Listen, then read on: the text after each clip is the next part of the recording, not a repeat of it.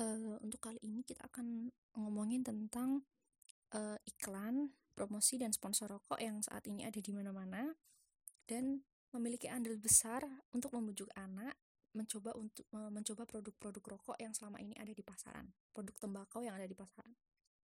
Nah, uh, seberapa besar sih pengaruh dari iklan, sponsor atau promosi rokok untuk membujuk anak-anak? Kan uh, udah ada undang-undangnya, udah ada kode etiknya di mana uh, iklan rokok itu tidak boleh ditampilkan secara eksplisit. Eh tidak bisa tidak boleh ditampilkan secara gamblang gitu. Bahwa ini tuh iklan rokok loh, ini tuh iklan produk rokok, ini tuh menawarkan produk rokok. Itu sudah diatur.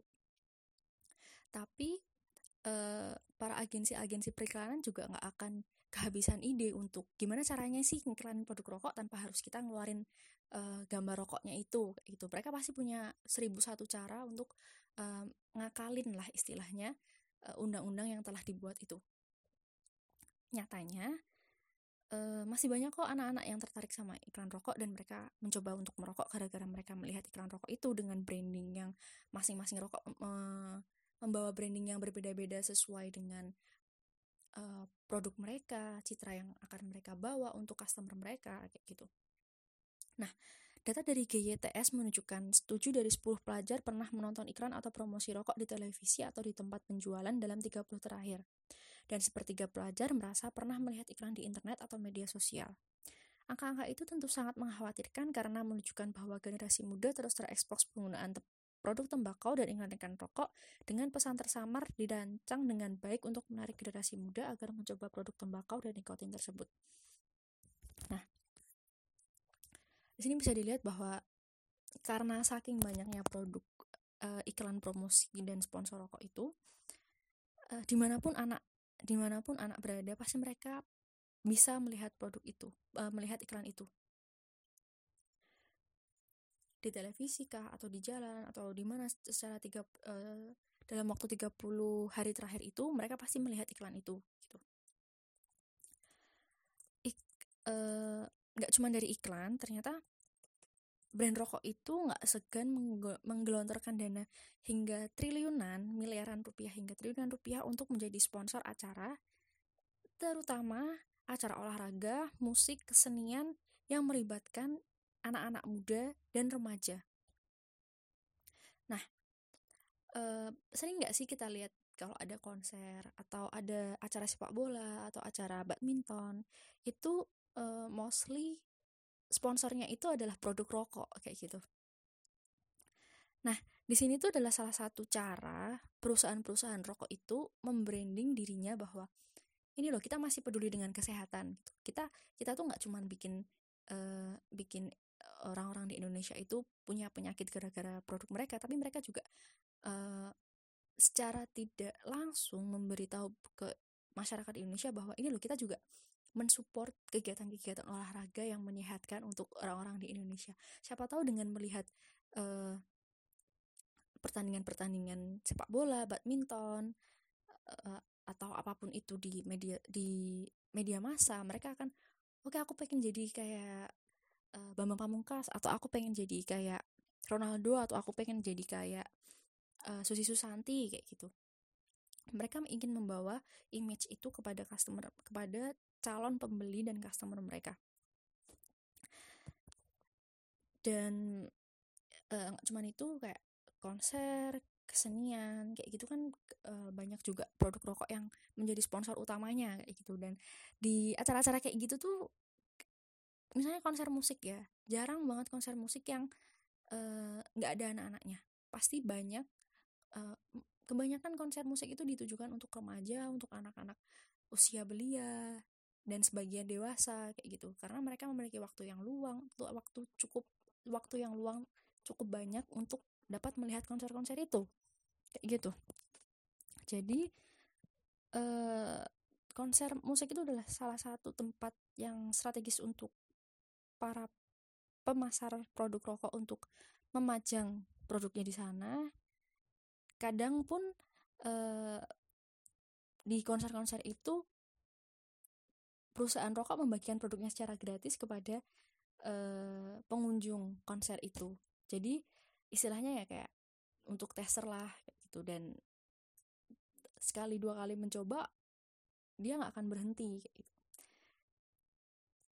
Acara kesenian pun juga sama nah anak-anak ini tuh menjadi generasi muda yang paling uh, mudah atau menjadi sasaran empuk industri rokok karena mereka lah bibit perokok yang akan menjadi pelanggan mereka di keesokan harinya.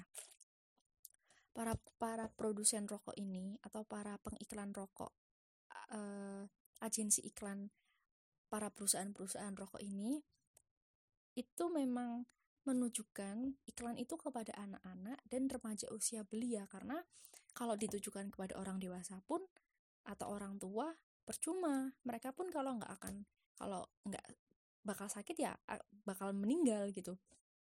Jadi iklan untuk mereka tuh nggak uh, akan bertahan secara jangka panjang gitu. Nggak nggak ada prospek jangka panjangnya kalau iklan untuk yang ditujukan untuk orang dewasa sama orang tua sedangkan kalau untuk anak-anak mereka masih memiliki uh, masih sehat mereka masih memiliki kesempatan hidup yang lebih lama dan mereka masih memiliki rasa penasaran yang tinggi akan hal-hal yang seperti itu. Makanya uh, para agensi iklan tuh dengan sengaja membuat iklan yang ditujukan oleh anak-anak dengan gambar yang sangat menarik, warna-warna yang unik, kata-kata yang lucu, kayak gitu. Nah, mereka pun juga memasang iklan-iklannya itu di tempat-tempat strategis di mana anak-anak atau remaja-remaja itu biasanya berkumpul. Contohnya seperti di sekolah, taman, tempat wisata, tempat olahraga, dan jalan-jalan menuju sekolah. Hasil dari monitoring iklan rokok di media luar ruang yang berada di sekitar sekolah di lima kota di Indonesia tahun 2015 menunjukkan 85 sekolah dari SD hingga SMA dikepung oleh iklan promosi dan sponsor rokok. BPOM mengawasi terdapat 51.245 iklan rokok di berbagai media. Sementara itu, 99,6 anak di usia 13-15 tahun melihat iklan rokok di luar ruang, 92% di televisi dan 25% di media cetak.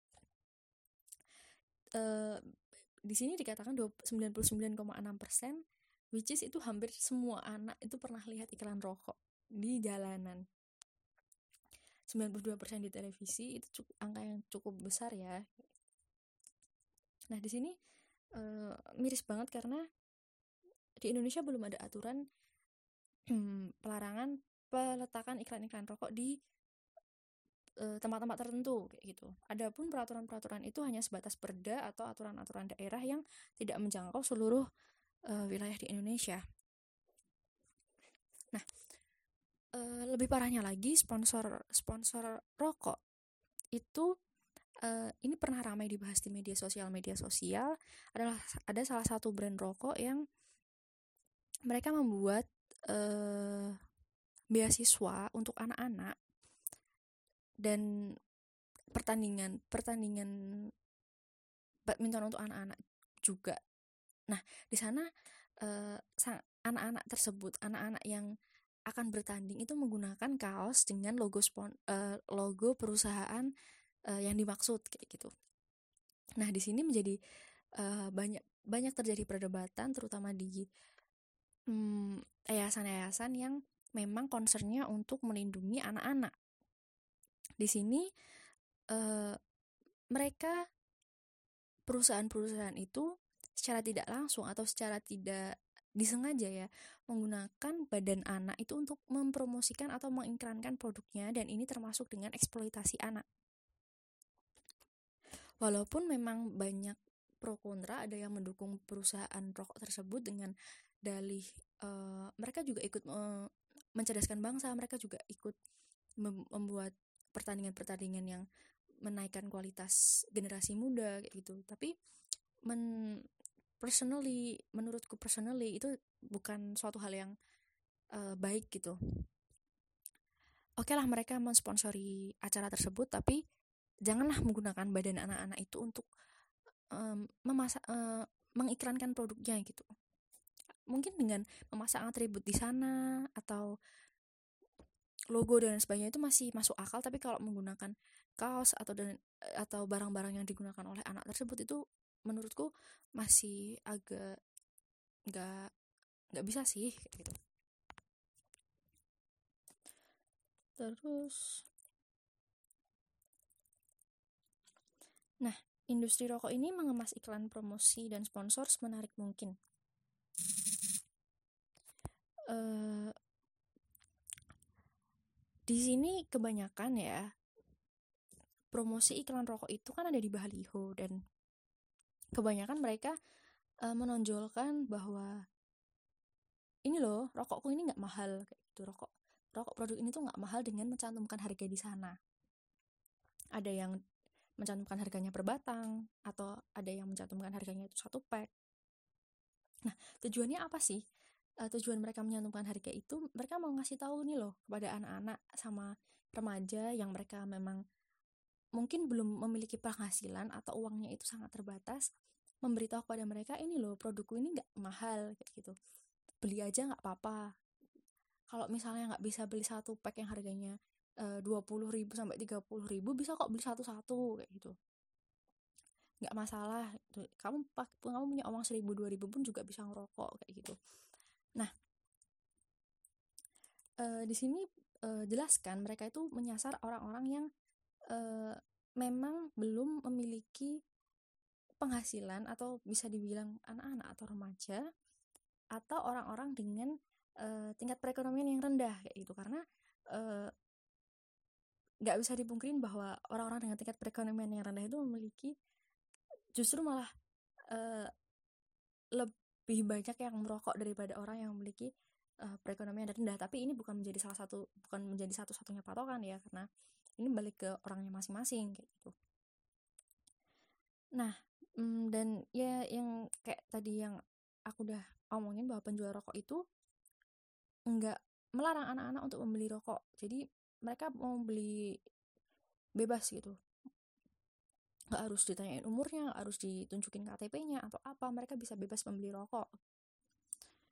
Nah, berbagai studi itu membuktikan bahwa iklan promosi dan sponsor rokok mempengaruhi anak dan remaja untuk mencoba mengonsumsi rokok. 46% remaja berpendapat iklan rokok mempengaruhi mereka untuk memulai merokok, sedangkan studi Surgeon General menyimpulkan iklan rokok mendorong anak-anak untuk mencoba rokok. Nah, ini tuh hasil dari uh, studi WHO tahun 2009 dalam laporan hasil monitoring Yayasan Kakak tahun 2019 yang berjudul anak-anak di kota Solo dikepung 1472 iklan rokok.